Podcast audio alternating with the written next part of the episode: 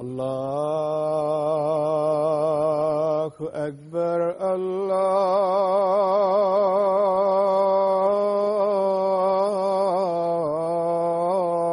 الله أكبر الله أكبر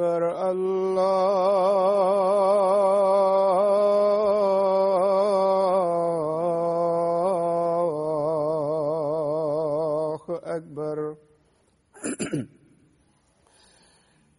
أشهد أن لا إله إلا الله.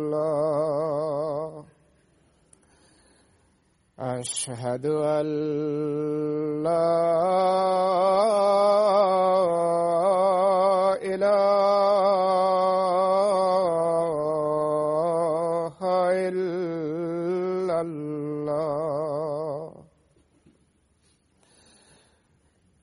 أشهد أن محمدا رسول الله.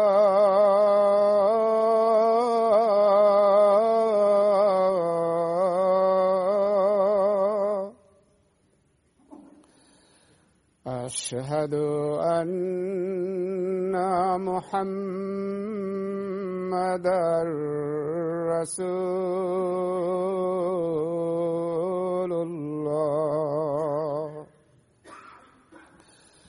حي على السلام.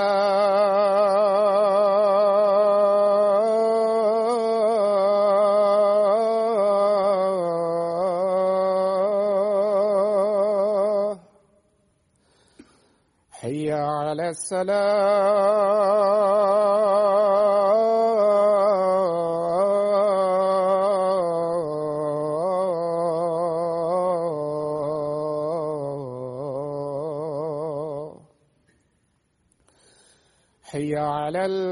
الفلاح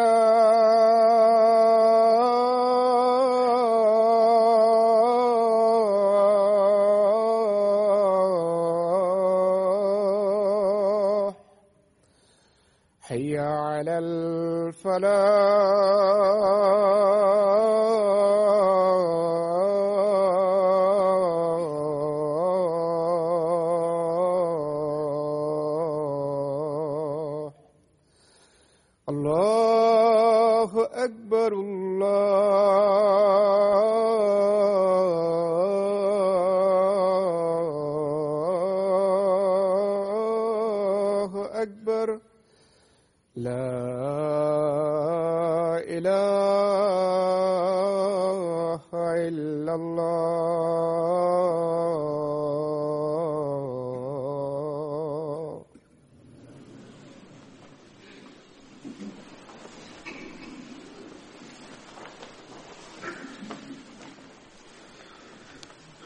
السلام عليكم ورحمة الله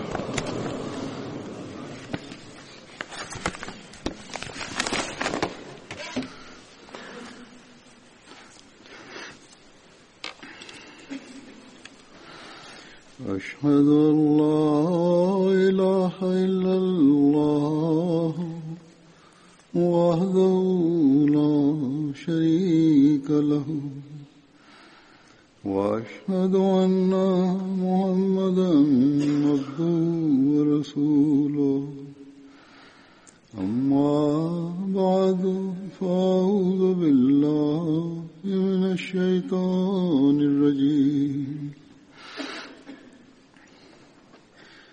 في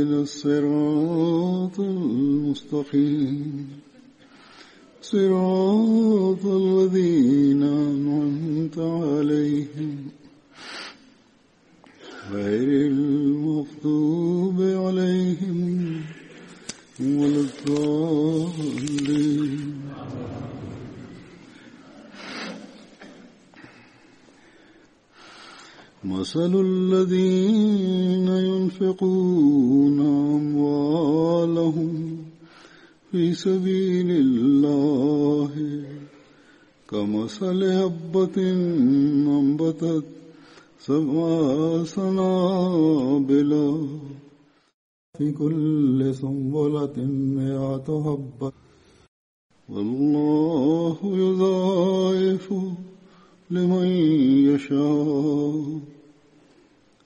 والله واسع عليم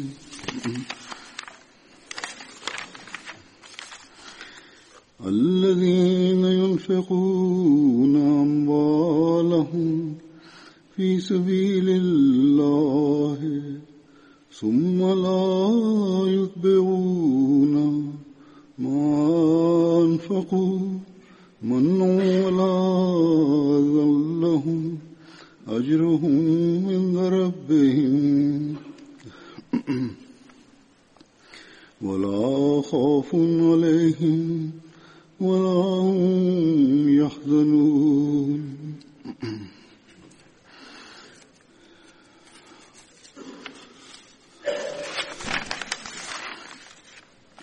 ومثل الذين ينفقون أموالهم ابتغاء ومثل الذين ينفقون أموالهم ابتغاء مرضات الله. وتثبيتا من أنفسهم كمثل جنة بربوة أصابها وابل فاتت أكلها ضيفين فإن لم يصبها وابل فطل والله بما تعملون بصير. الشيطان يعيدكم الفقر ويعمركم بالفحشاء. والله يعيدكم مغفرة منه وفضلا. والله واسع عليم. ليس عليكم هداهم ولكن الله يهدي من يشاء. ليس عليك هداهم ولكن الله يهدي من يشاء. وما تنفقوا من خير فلأنفسكم وما تنفقون إلا ابتغاء وجه الله وما تنفقون إلا ابتغاء وجه الله وما تنفقوا من خير يوفى إليكم وما تنفقوا من خير يوفى إليكم وأنتم لا تظلمون. الذين ينفقون أموالهم بالليل والنهار سرا وعلانية فلهم أجرهم عند ربهم ولا خوف عليهم ولا هم يحزنون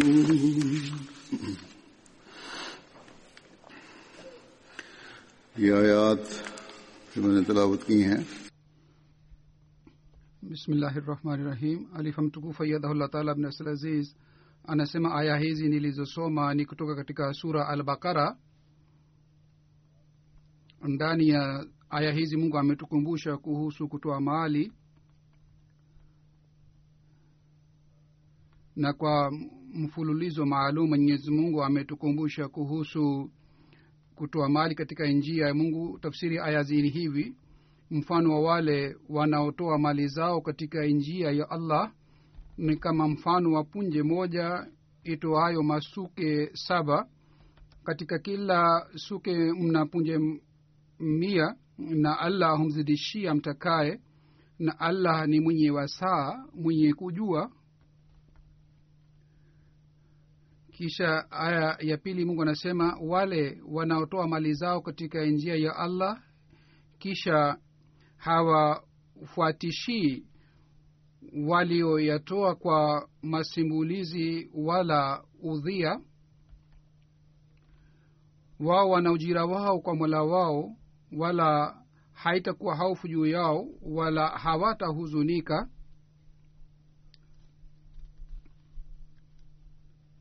kisha mungu anasema na mfano wa wale wanaotoa mali zao kwa kuitafuta radhi ya allah na kujiimarisha wenyewe ni kama mfano wa bustani iliyo mahali pa juu ikaifikia mvua kubwa na ikaleta matunda yake e, maradufu na kama haifikiwi na mvua kubwa basi hata umande huitoshea na allah anayaona mnayoyatenda. Kisha katika aya ingine mwenyezi mungu anasema kwamba shetani anawagofisheni ufukara na anawamuruni kutenda maovu na allah anawaahidini msamaha utokao kwake na ukarimu na allah ni mwenye wasaa mwenye kujua kisha mwenyezi mungu anasema si juu yako kumwongoza lakini allah humwongoza amtakaye na mali yoyote mwitwayo ni kwa faida ya nafsi zenu wala hamtoi ila kwa kutafuta radhi ya allah na mali yoyote mtakayotoa mtarudishiwa sawasawa wala hamtapunjwa. Kisha allah anasema wale watu wao mali zao usiku na mchana kwa siri na dhahiri basi wana ujira wao kwa mola wao wala haitakuwa haufu juu yao wala hawatahuzunika. Hazur anasema sainam alahi salatu wassalam kwa kueleza madha hii ya kutoa mali anasema mimi nasihi mara kwa mara kwamba mutoe mali yenu katika njia ya allah kwa sababu hii ni amri ya allah. Islam inashambuliwa na dini zingine. Wao wanataka kuangamiza islam kabisa. Hali hii inapopatikana katika hali hii je kwa ajili ya maendeleo ya islam sisi hatuchukue hatua yoyote mwenyezi mungu kwa ajili ya kufanya kazi hii alianzisha silsila hii jumuiya ahmadia basi kufanya juhudi kwa ajili ya maendeleo ya islam ni sawa na amri ya mwenyezi mungu ni sawa sawa na kufuatwa amri zake. Ahadi zote mungu alitoa alisema yeyote atakayetoa kwa ajili ya mwenyezi mungu alisema yeye atamzidishia na yeye atapata ujira mwema katika dunia hii na baada ya kufa kwake bila shaka yeye atapata ujira wa akhira kwamba namna gani anapata starehe katika akhira kwa sababu ya kutoa mali yake. Halifa mtukufu yadhaullah taala abdulaziz anasema mwenyezi mungu alimjaalia sinam alahi salatu wassalam wafuasi wenye imani ambao walitii amri zake na wali walikuwa watiifu wake na walijitolea kuhusu kuhusu hali hii ya kujitolea kwao. Sainam alah salatu wassalam anasema kwamba wengi wa wafuasi wangu ni wale ambao ni maskini lakini namshukuru mwenyezi mungu kwamba ingawa jumuiya hii ni jumuiya ya watu wanyonge lakini mi na, naona na nashuhudia kwamba miongoni mwa hawa ambao ni wanyonge hawa wanaimani sana vile vile wanahuruma sana. Hawa kwa kuelewa mahitaji ya islam sawa na uwezo wao wanatoa katika njia ya allah subhanahu wa taala.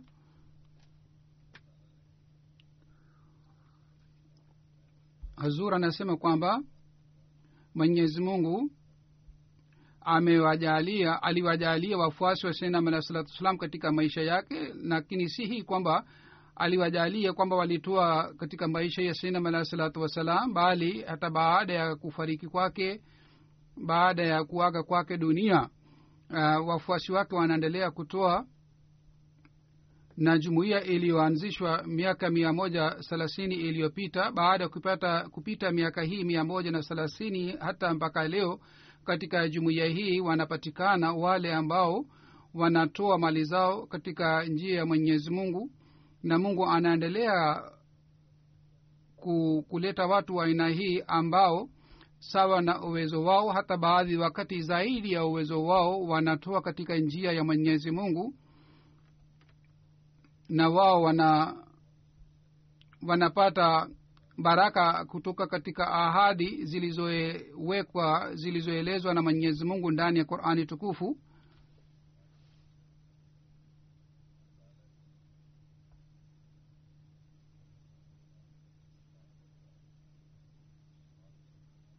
na mifano hii huzuri anasema kwamba inapatikana katika jumuiya iliyoanzishwa na sainam alah salatu wassalam. Mimi nataka kutoa mifano yake kadhaa. Matukio haya nitakayoeleza matukio haya ni kutoka katika wanajumuiya wanapatikana katika nchi mbalimbali za dunia. Hawa ni wanajumuiya ambao wanatimiza ahadi hii isemayo kwamba sisi tutatanguliza dini juu ya dunia na kwa kutimiza ahadi wanakuwa tayari kutoa mali yao katika tukio la kwanza kutoka cameroon mwalimu wa pale anaandika sisi tulipokwenda katika jumuiya ya martha kwa ajili ya kuwakumbusha wanajumuiya kuhusu mchango wa tarika jadid bana saham usman ambaye ni chifu wa kijiji kile akakusanya wanakijiji na akasema mwalimu wa jumuiya amekuja kwa ajili ya kukusanya mchango wa tahrika jadid. Kwa hiyo naomba wote washiriki katika mchango wa tahrika jadid. Kwa sababu miaka miwili iliyopita mimi nilikuwa peke yangu. Baadhi wakati nilikuwa na watu wawili watatu ambao tulikuwa tukiswali miskitini lakini tangu jumuiya ahmadia imepatikana katika kijiji hiki na tangu sisi tumepokea jumuiya hii tangu wakati ule msikiti wetu umejaa na waswaliaji hata baadhi wakati waswaliaji wanazidi kiasi hiki kwamba hawapati nafasi ndani ya msikiti na wanalazimika kusali swala nje ya msikiti. Akasema kwamba mabadiliko haya yaliyopatikana yalipatikana kwa sababu ya jumuiya ahmadhia pekee. Kwa hiyo sisi tunatakiwa tushiriki katika michango yote ya jumuiya. Hazur anasema kwamba mapinduzi haya yanapatikana kwa kupitia jumuiya ahmadhia kwamba wanaendelea kuzidi katika ibadha vile wanaendelea kuzidi katika kutoa mali yao. Mapinduzi haya ni aina yake.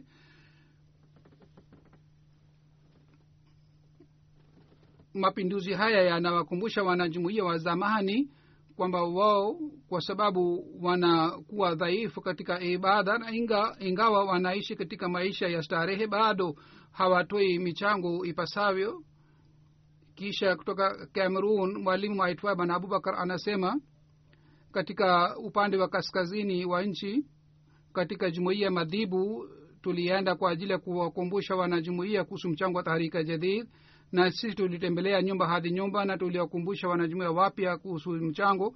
Bana usman ambaye ni mwanajumuiya mpya akasema kwamba mwaka jana ulipokuja kwa ajili ya kunikumbusha mchango mimi niliahidi kwamba nitatoa elfu kumi sifa katika mchango wa taharika jadid na wakati mimi nilipoahidi mtoto wangu akasema kwamba anataka kufanya kazi katika custom department na anahitaji fedha kubwa sana kwa ajili ya kupata kazi.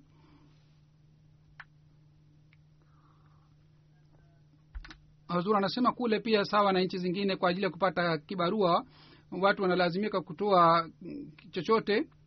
Na mimi anasema nikamwambia mtoto wangu kwamba mimi ni maskini mimi siwezi kupatia fedha kiasi hiki mimi nina frank elfu kumi. Sifa na mimi niliahidi nitatotoa mchango wa taharika jadid. Kwa hiyo wewe uende na utoe interview ya kazi mungu atakusaidia. Mimi siwezi kukusaidia na fedha.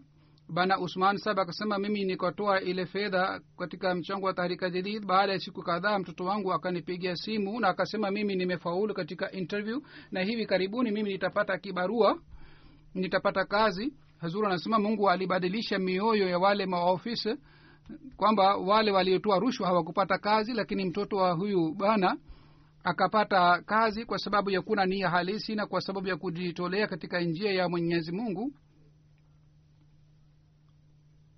Kisha amir saheb kutoka nchi ya gambia anaandika katika district ya nyami tulifanya kikao cha uh, wanajumuia wapya na wanajumuia wapya waliambiwa kwamba halifa mtukufu anataka kwamba wanajumuia wapya washiriki wa katika mpango wa tahrika jadid. Kwa kusikia hii wanajumuia wote walikuwa pale wakatoa mchango wa tahrika jadid. Mwanamke mmoja aliyekuwa pale yeye akasema yeye wakati wa kikao alitoa dalasi ishirini kwa sababu wakati yule alikuwa na dalasi ishirini tu na yeye aliweka fedha hii kwa ajili ya kupata um, msaada wakati wa shida kwa ajili ya ku, kununua vitu wakati wa shida. Yeye alipofika nyumbani kwake mgeni mmoja akampatia dalasi mia tano kama ni zawadi. Kesho yake yule mwanamke tena akaja miskitini na akatoa tena dalasi hamsini na akasema kwamba hii zawadi mimi nimepata kwa baraka ya mchango tu. Hazur anasema kwamba angalieni mwenyezi mungu anaporudisha ana anaporudisha basi kwa sababu ya hii imani yao inazidi ingawa yule mama hakutoa uh, mchango kwa nia hii kwamba mungu atamrudishia La, wala yeye alikuwa hana nia kwamba mara moja atapata ujira wake lakini mungu ni yule ambaye anawarudishia waja wake. Kisha kutoka benin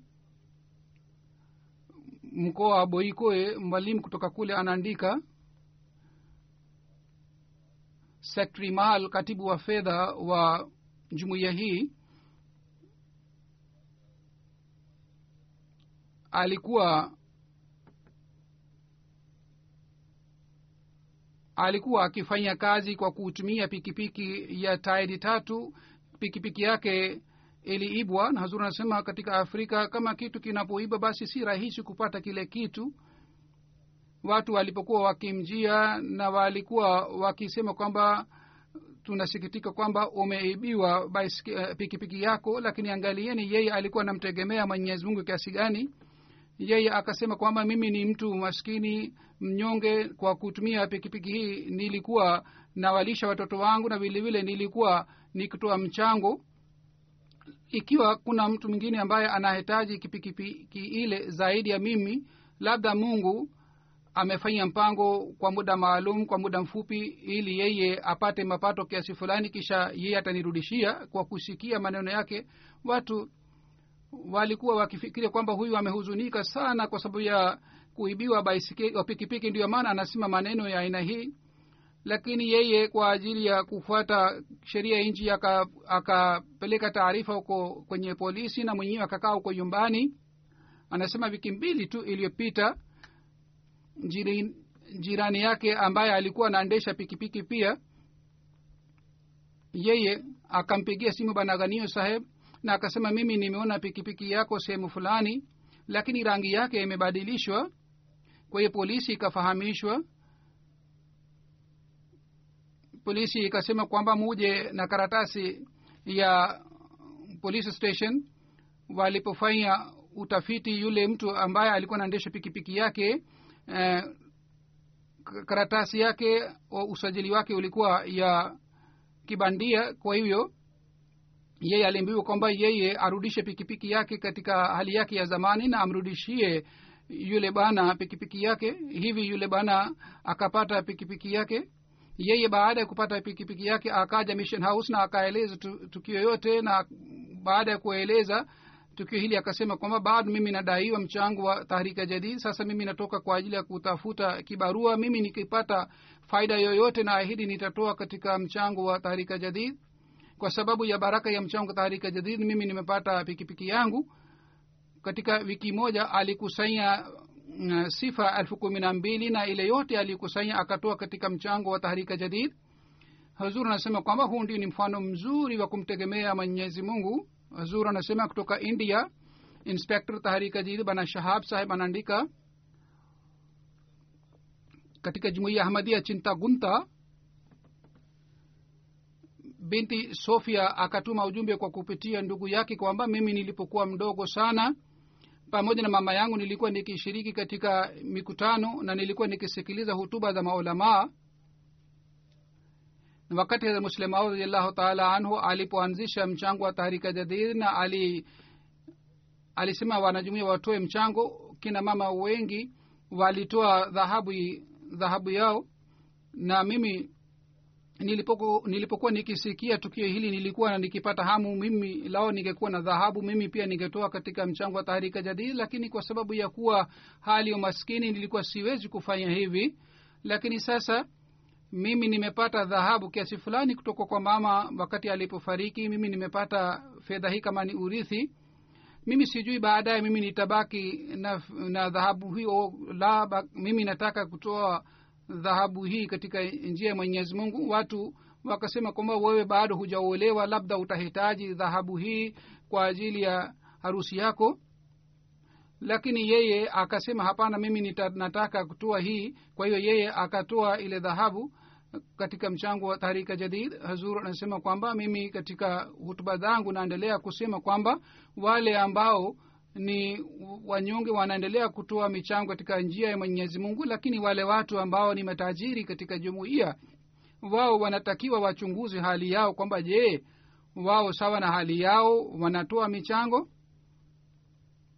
Je wanatoa sawa na amri ya mwenyezi mungu je wanatoa sawa na kiwango kilichowekwa na mwenyezi mungu? Hazur anasema kutoka katika india uh, sekti tarika jadid kutoka mkoa wa karnatic anaandika mtu mmoja alikuwa anadaiwa mchango wa tarika jadid elfu mbili na mia tano akakumbushwa kwamba siku kadhaa imebaki katika mwaka wa tahrika jadid akasema kwamba tangu miezi mitatu iliyopita kwa sababu ya mvua mimi sikupata kibarua na mimi sipati njia ingine yoyote ya mapato.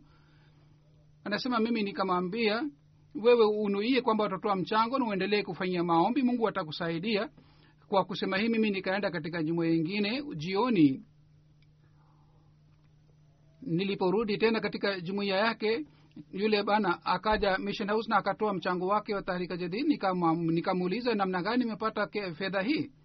Akasema basi mimi niliponuia na mara baada ya kunuia kwamba nitatoa mchango na nilifanya dua mimi nikapata fedha na fedha hii ilikuwa hii ile ambayo nilikuwa namdai mtu mmoja fedha kiasi hiki na nilikuwa namwomba anipatie fedha lakini alikuwa nakataa lakini leo ye mwenyewe akanijia na akanirudishia fedha ile ambayo nilikuwa namdai. Tanzania mwalimu saheb anaandika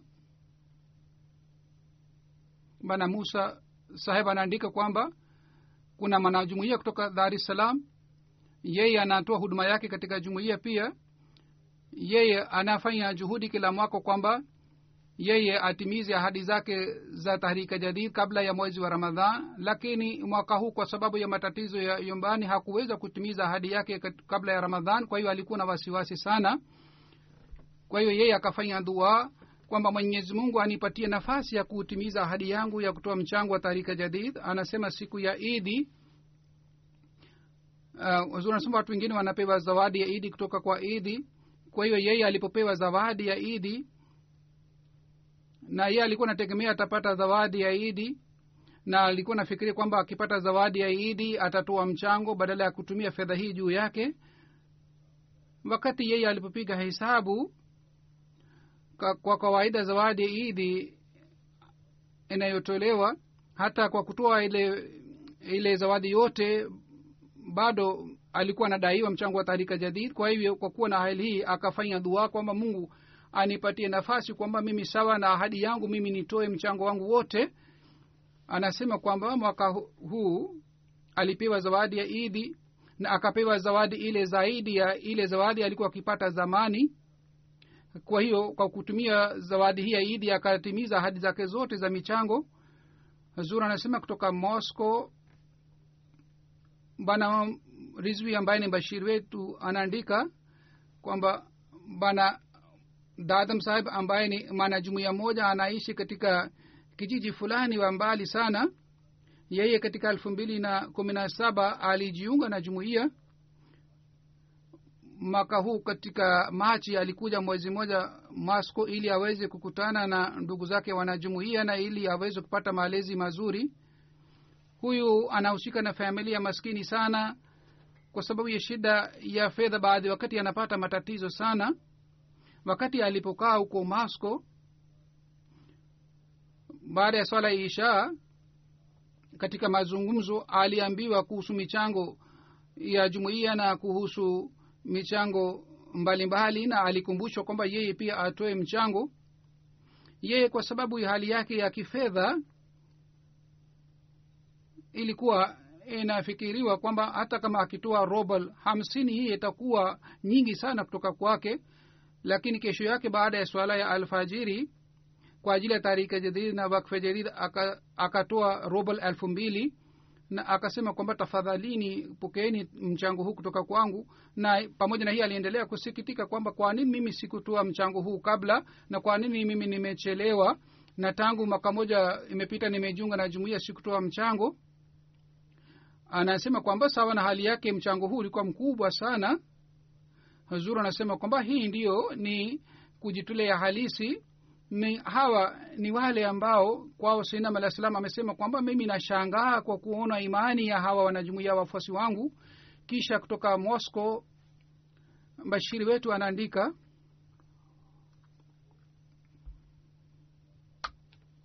kuna manajumuia kutoka moscow yeye katika mji wa moscow aliendelea kufanya kazi katika idara mbalimbali mbali, mahali ambapo anafanya kazi siku hizi kuhusu ile idara. Amesema wakati nilipotoa interview kwa ajili ya kazi watajiri walisema kwamba sisi hatuongezi mshahara. Kwa hiyo ukipangiwa mshahara utaendelea kupata mshahara ule ule ikiwa unaona kwamba hii ni sawa basi ufanye kazi pengine usifanye kazi katika kampuni yetu. Akasema mimi nikakubali kazi ile. Baada ya muda fupi anasema kwamba yeye alikumbushwa kuhusu tahrika jadid na wakfa jadid anasema mimi nikaanza kutoa mchango katika tahrika jadid na wakfa jadid baada ya siku kadhaa uongozi wa idara ile ile ukaniita na bila kueleza sababu yoyote wakaongeza mshahara wangu na wakaongeza mshahara wangu robal elfu tano bila kuniambia na baada ya muda mfupi tena wakaniambia na tena wakaongeza mshahara elfu mbili. Akasema mimi nikawa na yakini kabisa kwamba nyongeza hii ni kwa sababu ya kutoa mchango katika njia ya mwenyezi mungu. Pengine upande wa dunia au sawa na hali ya kidunia kulikuwa hakuna sababu ya kuongeza mshahara. Anasema mimi napojaribu kumwambia mtu ambaye si mwanajumuia yeye haelewi vizuri kwamba kwa nini mchango wangu, e, mshahara wangu umeongezeka lakini yule aliyempokea sinam alah yeye anaweza kuelewa mara moja kwamba mwenyezi mungu kwa fadhila zake kwa baraka zake bila kuwa na mpango wote wa dunia mungu akanipatia baraka hii. Mbashiri kutoka mkoa wa alada wa benin anaandika kwamba jumuiya moja ya fanji ambapo msikiti wa jumuiya imeshajengwa. Sadr saheb mwenyekiti wa pale anafanya kazi na yeye alikumbushwa kustaharika jadidi na akaahidi atatoa mchango zaidi lakini akasema kwa sababu ya kutokuwa na kibarua hali yangu ya kifedha si nzuri. Mwenyekiti akasema nataka kutoa elfu kumi frank mchango kwa hiyo mkate risiti yake baada ya kutoa mchango huu anasema mungu aka akaleta baraka zake na anasema akapata kazi nyingi na akapata nafasi kutoa mchango zaidi. Anasema baada ya kutoa elfu kumi hii baada ya wiki mbili tena huyu bana bana mwenyekiti akapiga simu tena na akasema mungu amenijalia fadhila sana amenipatia baraka tele kiasi hiki kwamba mimi sijui kwamba nitaweza kumaliza kazi yote au sitaweza kwa sababu mimi nimepewa kazi kubwa sana na hii yote ni kwa sababu ya baraka ya kutoa katika njia ya mwenyezi mungu. Hazur anasema kwamba hapa sawa na ahadi ya mwenyezi mungu yeye anazidishia maradufu kutoka mali mwalimu wa mwalimu anaandika kwamba mwanamke mmoja ambaye ni kipofu akato, akatuma mchango na akatuma ujumbe kwamba kila mwezi ataendelea kutuma mchango wake mission house. Alipoulizwa sababu yake ni nini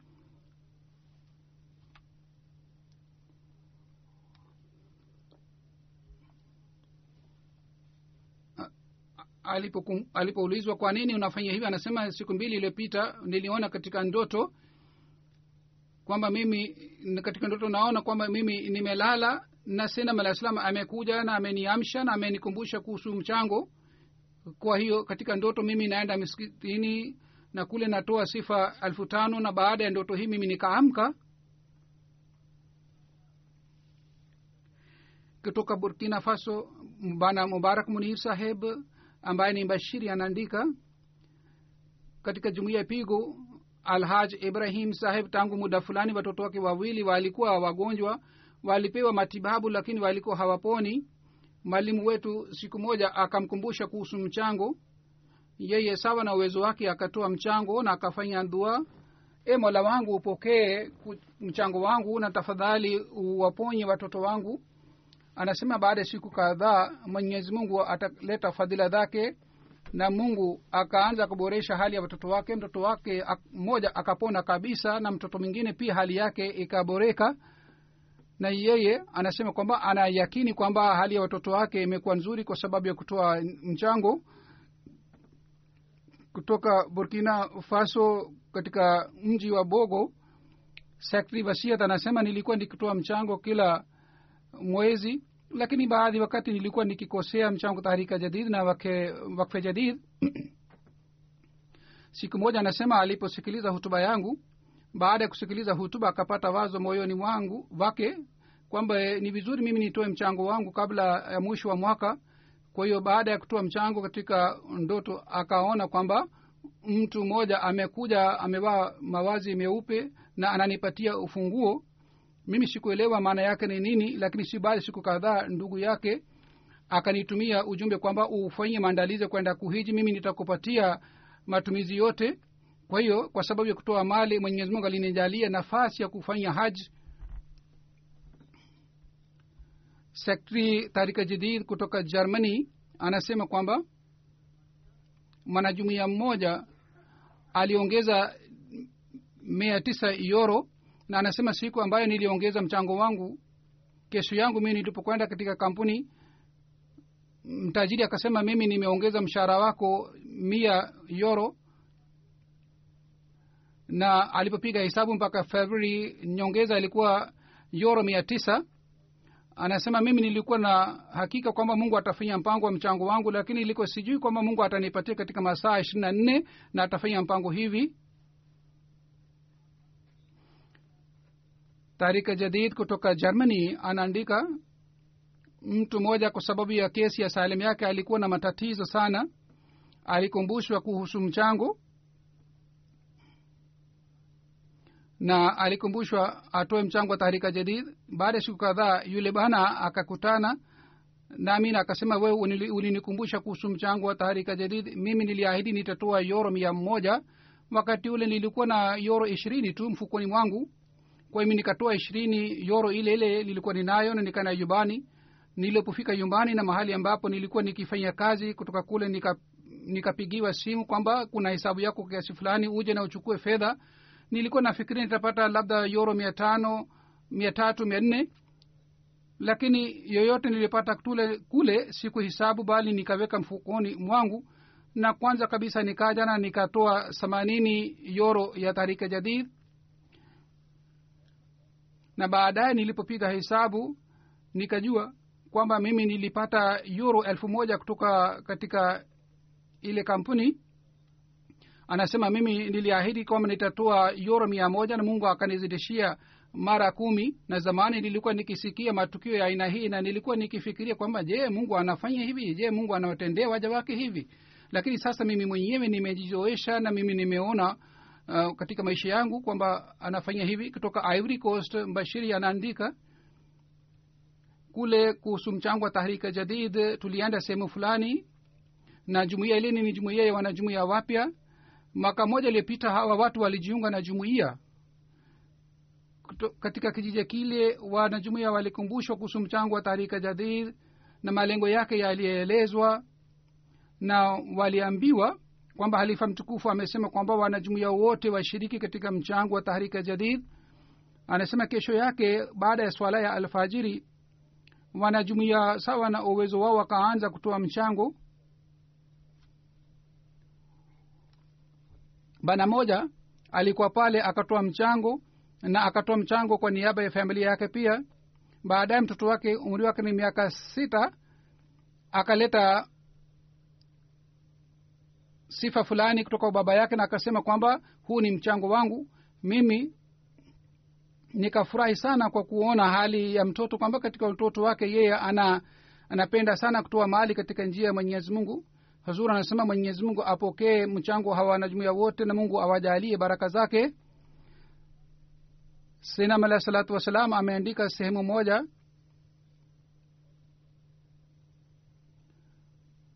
Wakati shekhe moja alipotoa hutuba kuhusu fedha na mke wake pia alikuwa pale miskitini na alipata athari sana kwa sababu hutuba ya mume wake ambaye alikuwa shehi. Kwa hiyo yeye akatoa fedha yote alikuwa anayo kwa ajili ya misikiti na akasema kwamba hii hutuba ilikuwa kwa ajili ya watu wengine ilikuwa si kwa ajili yako. Kwa nini umetoa mchango? Kwa nini umetoa fedha yako? Hazur anasema hapa ni jumuiya ya sinam alah salatu wassalam ambamo wanajumuia wenyewe na watoto wao pia wanatoa michango kuna mfano kutoka indonesia.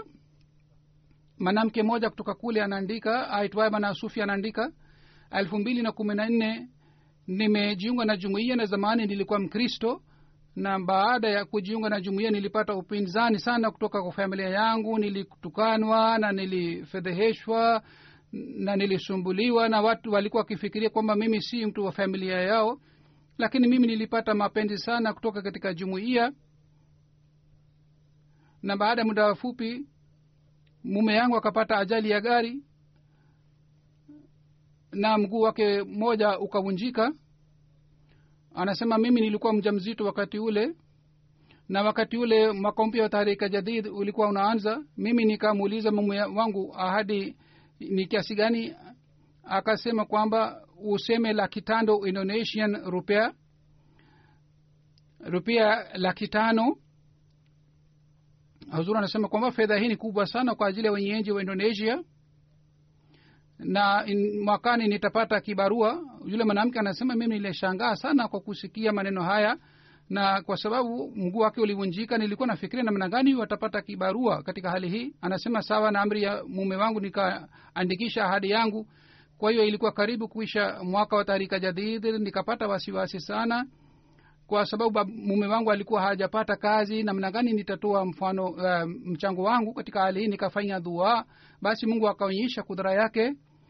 Anasema mume wangu akapata kazi katika kampuni kampuni moja na sisi sawa na ahadi yetu tulitoa asilimia mia moja. Kisha kutoka indonesia mwanamke mwingine anaandika katika ramadhani iliyopita familia yetu ilipata matatizo fulani. Baba mkwe aka, akapata maradhi alilazwa hospitalini na mwezi mmoja alilazwa hospitalini. Na hali yake ilikuwa mbaya kiasi hiki kwamba alipelekwa katika icu na ilikuwa hakuna hopi kwamba atasalimika au atapona. Anasema wakati ule mimi nikakumbuka hutuba ya halifa ilikuwa kuhusu mchango wa tahrika jadid kwa hiyo sisi sote familia nzima tukaamua kwamba katika mwezi huu wa ramadhan tutatoa mchango wetu wa tahrika jadid asilimia mia moja na kwa hiyo wakatoa mchango wao wote katika mwezi wa ramadhan. Na huzuri anasema wao waliniandikia barua pia kwa ajili ya dua. Anasema kwa fadhila za mwenyezi mungu kwa sababu ya maombi na kwa sababu ya kutoa mchango baba wa mume wangu akapona na baada ya siku kadhaa akapewa ruhusa ya kwenda nyumbani yeye alipofika nyumbani na majirani walipoambiwa kwamba huyu amepona kabisa wao walishangaa sana kwamba namna gani huyu amepona. Hali ya maradhi ilikuwa mbaya sana na hali yake ilikuwa mbaya sana ya kiafya namna gani amepona. Wao waliambiwa kwamba hii ni baraka ya mchango kutoka uingereza kutoka jumuiya ya central birmingham. Mwenyekiti anasema sisi tulikuwa nyuma elfu moja mia tano katika uh, lengo letu target yetu na masaa kadhaa ilibaki katika uh, kufunga mwaka wa tarika jadid. Mtu mmoja alikumbushwa ambaye alikuwa ameshawahi kutoa elfu mbili na mia nne akasema yeye atatoa elfu moja mia tano. Wakati ule yule bana alikuwa nje ya nchi lakini yeye akatoa mchango wake. Anasema siku ambamo aliahidi atatoa elfu moja mia tano kesho yake kutoka tax department alirudishwa alirudishiwa pound elfu sita. Na hapa pia huzuri anasema mwenyezi mungu alimzidishia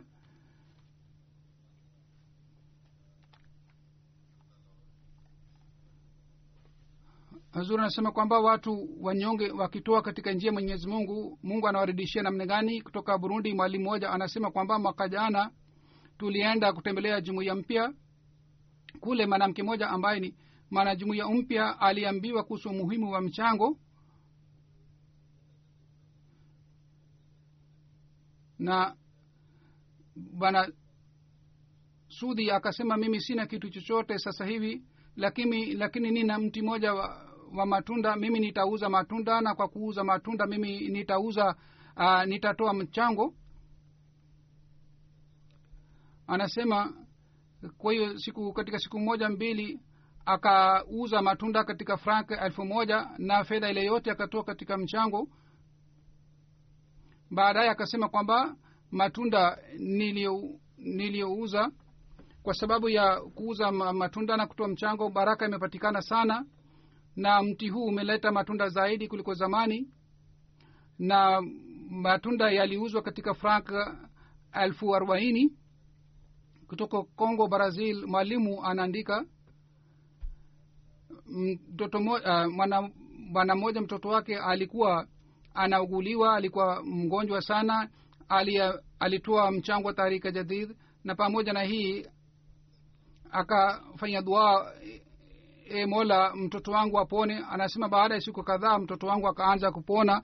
Mami nikashangaa kwamba namna gani mungu anapokea maombi na namna gani anapokea kujitolea kwetu. Kutoka canada sekretari jadid wa lajna anaandika mwanamke mmoja akasema mume wake aliahidi atatoa dola elfu moja lakini alikuwa hana kazi kwa hiyo hakuweza kutoa mchango. Na wiki moja ilibaki katika mwaka wa tarika jadid sekti samaal alienda kuchukua mchango mume wake akaenda chumbani na akasema mimi sina kitu chochote nifanye nini kwa kusikia hii? Yule mwanamke akasema sisi hatutaki katibu wa fedha aende bila, bila mchango. Kwa hiyo mara moja akatoa elfu moja dolar anasema kwa baraka ya mchango wiki ile ile mume wake akapata kazi na mshahara wake ilikuwa dolar elfu saba kila mwezi.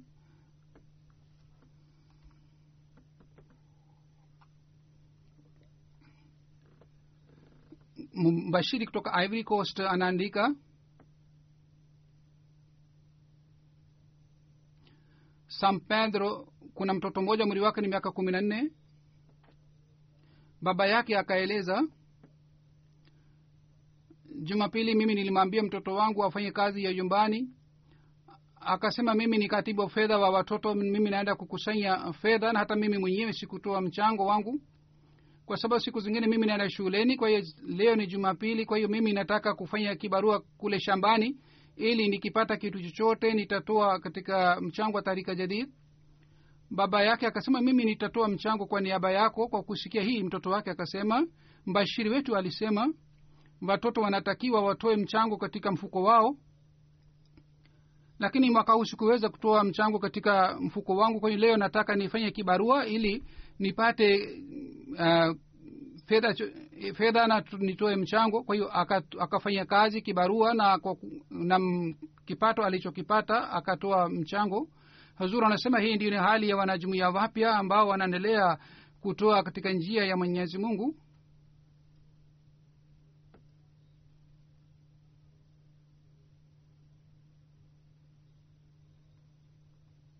Sekti tahrike jadid wa germany anasema kwamba mwanamke mmoja akaeleza mama yangu alikuwa mwalimu na alikuwa akitoa mchango sana wakati wa id watoto walikuwa wakipata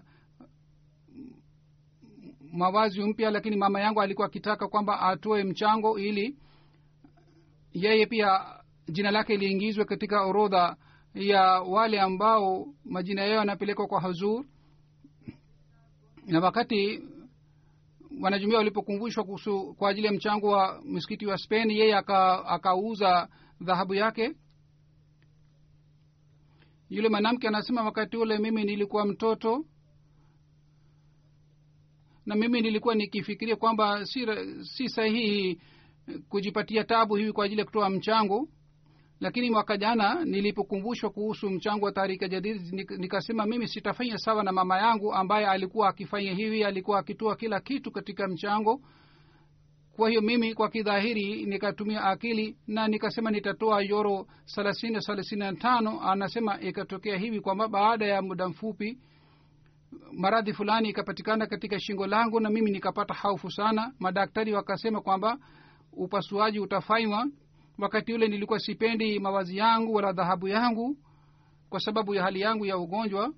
Anasema siku moja nilisikia hutuba ya halifa na katika hutuba ile hazura alikumbusha kuhusu mchango anasema kwa kusikia hutuba ya halifa nikapata wazo moyoni kwamba nitoe dhahabu yangu yote katika tarika jadid. Kwa hiyo mimi nikotoa dhahabu yangu yote katika tarika jadid. Baadaye nikaenda tena kumwona daktari na daktari akasema kwamba ugonjwa wako si wenye hatari. Basi mimi nikawa na yakini kwamba mwenyezi mungu alinipatia adhabu kwa sababu ya kuwa na kibri lakini mara baada ya kutoa mchango mungu akanipatia baraka baba uh, mume wangu alipigiwa marufuku kwa sababu ya kazi yake kwamba haruhusiwi kutoa mchango. Kwa hiyo mimi nikafanya dua kwamba mungu ampatie mume wangu kazi ingine.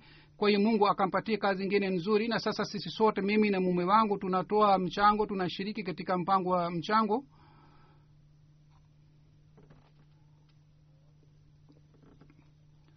Sekti tahriki wa lahor anaandika kutoka katika wapda town mwanamke mmoja alikuwa mgonjwa sana. Yeye akaongeza mchango wake elfu hamsini rupia. Mungu akamjalia fadhila zake baraka zake. Ingawa alikuwa anapata matibabu lakini maradhi yake yalikuwa nayarudi mara kwa mara lakini baada ya kutoa mchango hali yake ikawa nzuri na akapona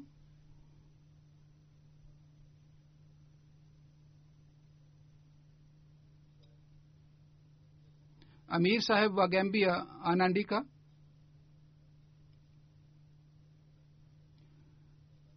bwana mmoja wa jumuiya fulani alikuwa akitoa mchango wa taharika judui bila kukosa lakini hivi karibuni wanyama wakapata maradhi na wanyama wakaanza kufa na watu wengi wakakosa wanyama wao. Bwana samia saheb alikuwa na wanyama lakini mnyama wake hakufa hata moja.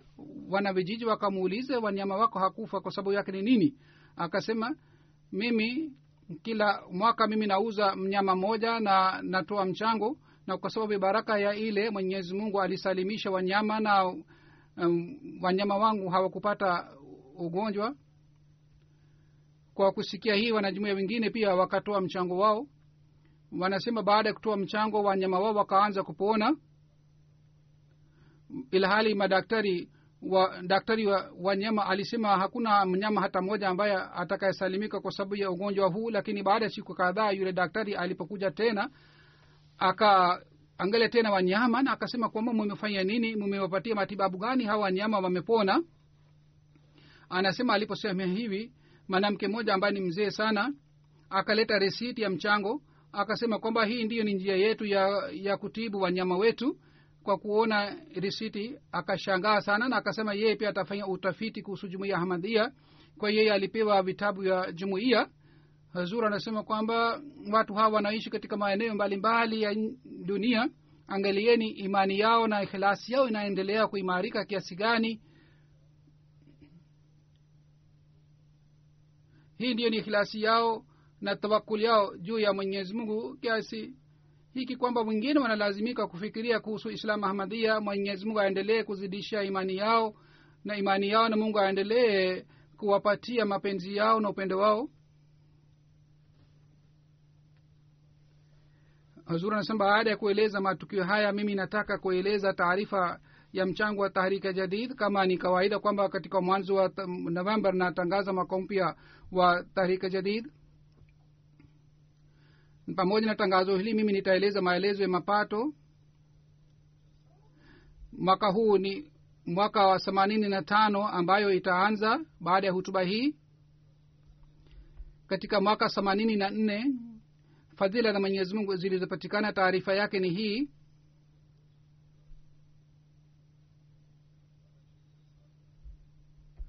Milioni kumi zaidi ya milioni kumi nukta mbili pound mchango kwa jumla ulipatikana yani pound, milioni kumi nukta mbili.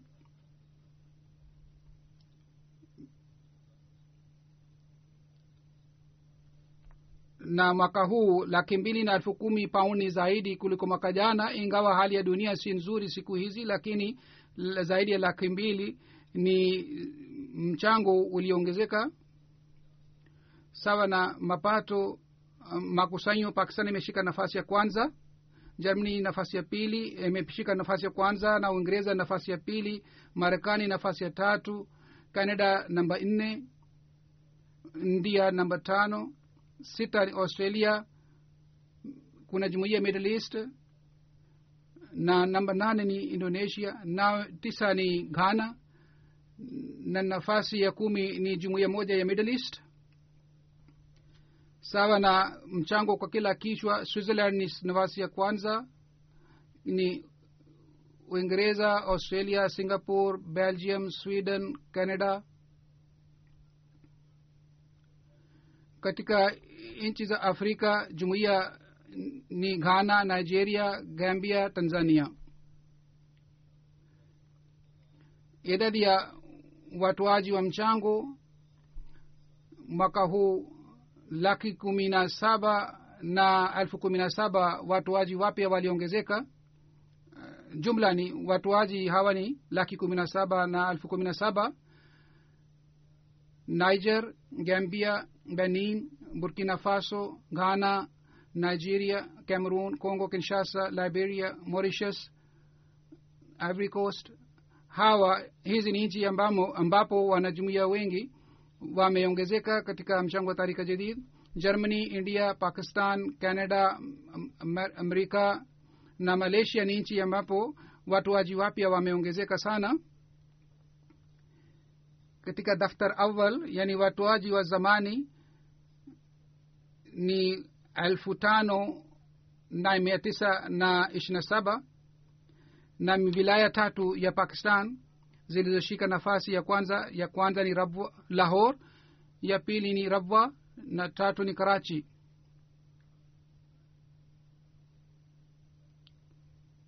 Rabwa pia inahesabiwa kama ni wilaya ingawa si wilaya bali ni, ni mji mji moja tu. Sialkot sargoda gujrat gujranwala umarkot hyderabad naroval mirpur khas toba tek singh mirpur azad kashmir hizi ni wilaya ambapo wanajumuia wametoa mchango sana. Mikoa ni islamabad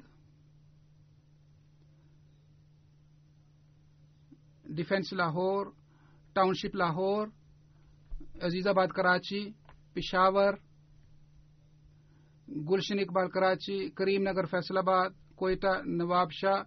Hizi ni mikoa zilizokusanya mchango ni, ni nafasi ya mikoa mbalimbali zilizokusanya mchango jumuiya kumi za germany mines goldenberg pennenberg mediabad forsheim goblins meingarten cologne na wilaya ni frankfurt Rosgrau, wiesbaden mannheim riedstadt offenbach na darmstadt na mikoa ya uingereza ni london b london a midlands north east na south. Na jumuiya kumi za, za uingereza ni mazfazal worcester park birmingham south new malden bradford north islamabad birmingham west glasgow gillingham scunthorpe. Hizi ni jumuiya zilizoshika nafasi katika makusanya ya mchango wa tahrika jadid na jumuiya ndogo ni span valley south southfield na dembra na mikoa ni southwest midlands islamabad northeast scotland. Hizi ni mikoa zilizoshika nafasi katika makusanyo ya mchango tahrika jadid. Na jumuiya za marekani ni ya kwanza ni washington silicon valley seattle detroit silver spring central virginia georgia atlanta los angeles central virginia na jumuiya za canada brampton peace village calgary vancouver western na mississauga. Katika jumuiya hizi makusanyo yalipatikana vizuri. Edmonton west sasa hizi ni jumuiya na hapa kabla lilieleza ni mikoa bradford na saskatoon north na jumuiya za india kumi ni ni hizi. Kadian punjab hyderabad telangana kerala chennai tamil nadu calicut kerala bangalore karnatak kalkata bengal pengadi kerala kinanur town karnatic hizi ni jumuiya zilizokusanya mchango zaidi. Mikoa ni kerala karnatic tamilnado telangana jammu kashmir urisa punjab bengal dehli na maharashtra. Hizi ni mikoa zilizokusanya mchango zaidi. Na jumuiya za australia ni hivi. Melbourne merwick melbourne longwarren marsden adelaide south brisbane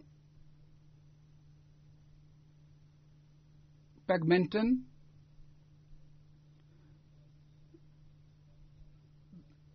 tasmania castle hill marsden park melbourne perth campbelltown parameta mwenyezi mungu awajalie hawa wote waliotoa mchango. Mungu awajalie baraka zake na neema zake chungu mzima. Zur anasema kwamba katika hutuba ijayo mimi nitaeleza habari ya safari yangu ya marekani insha allah taala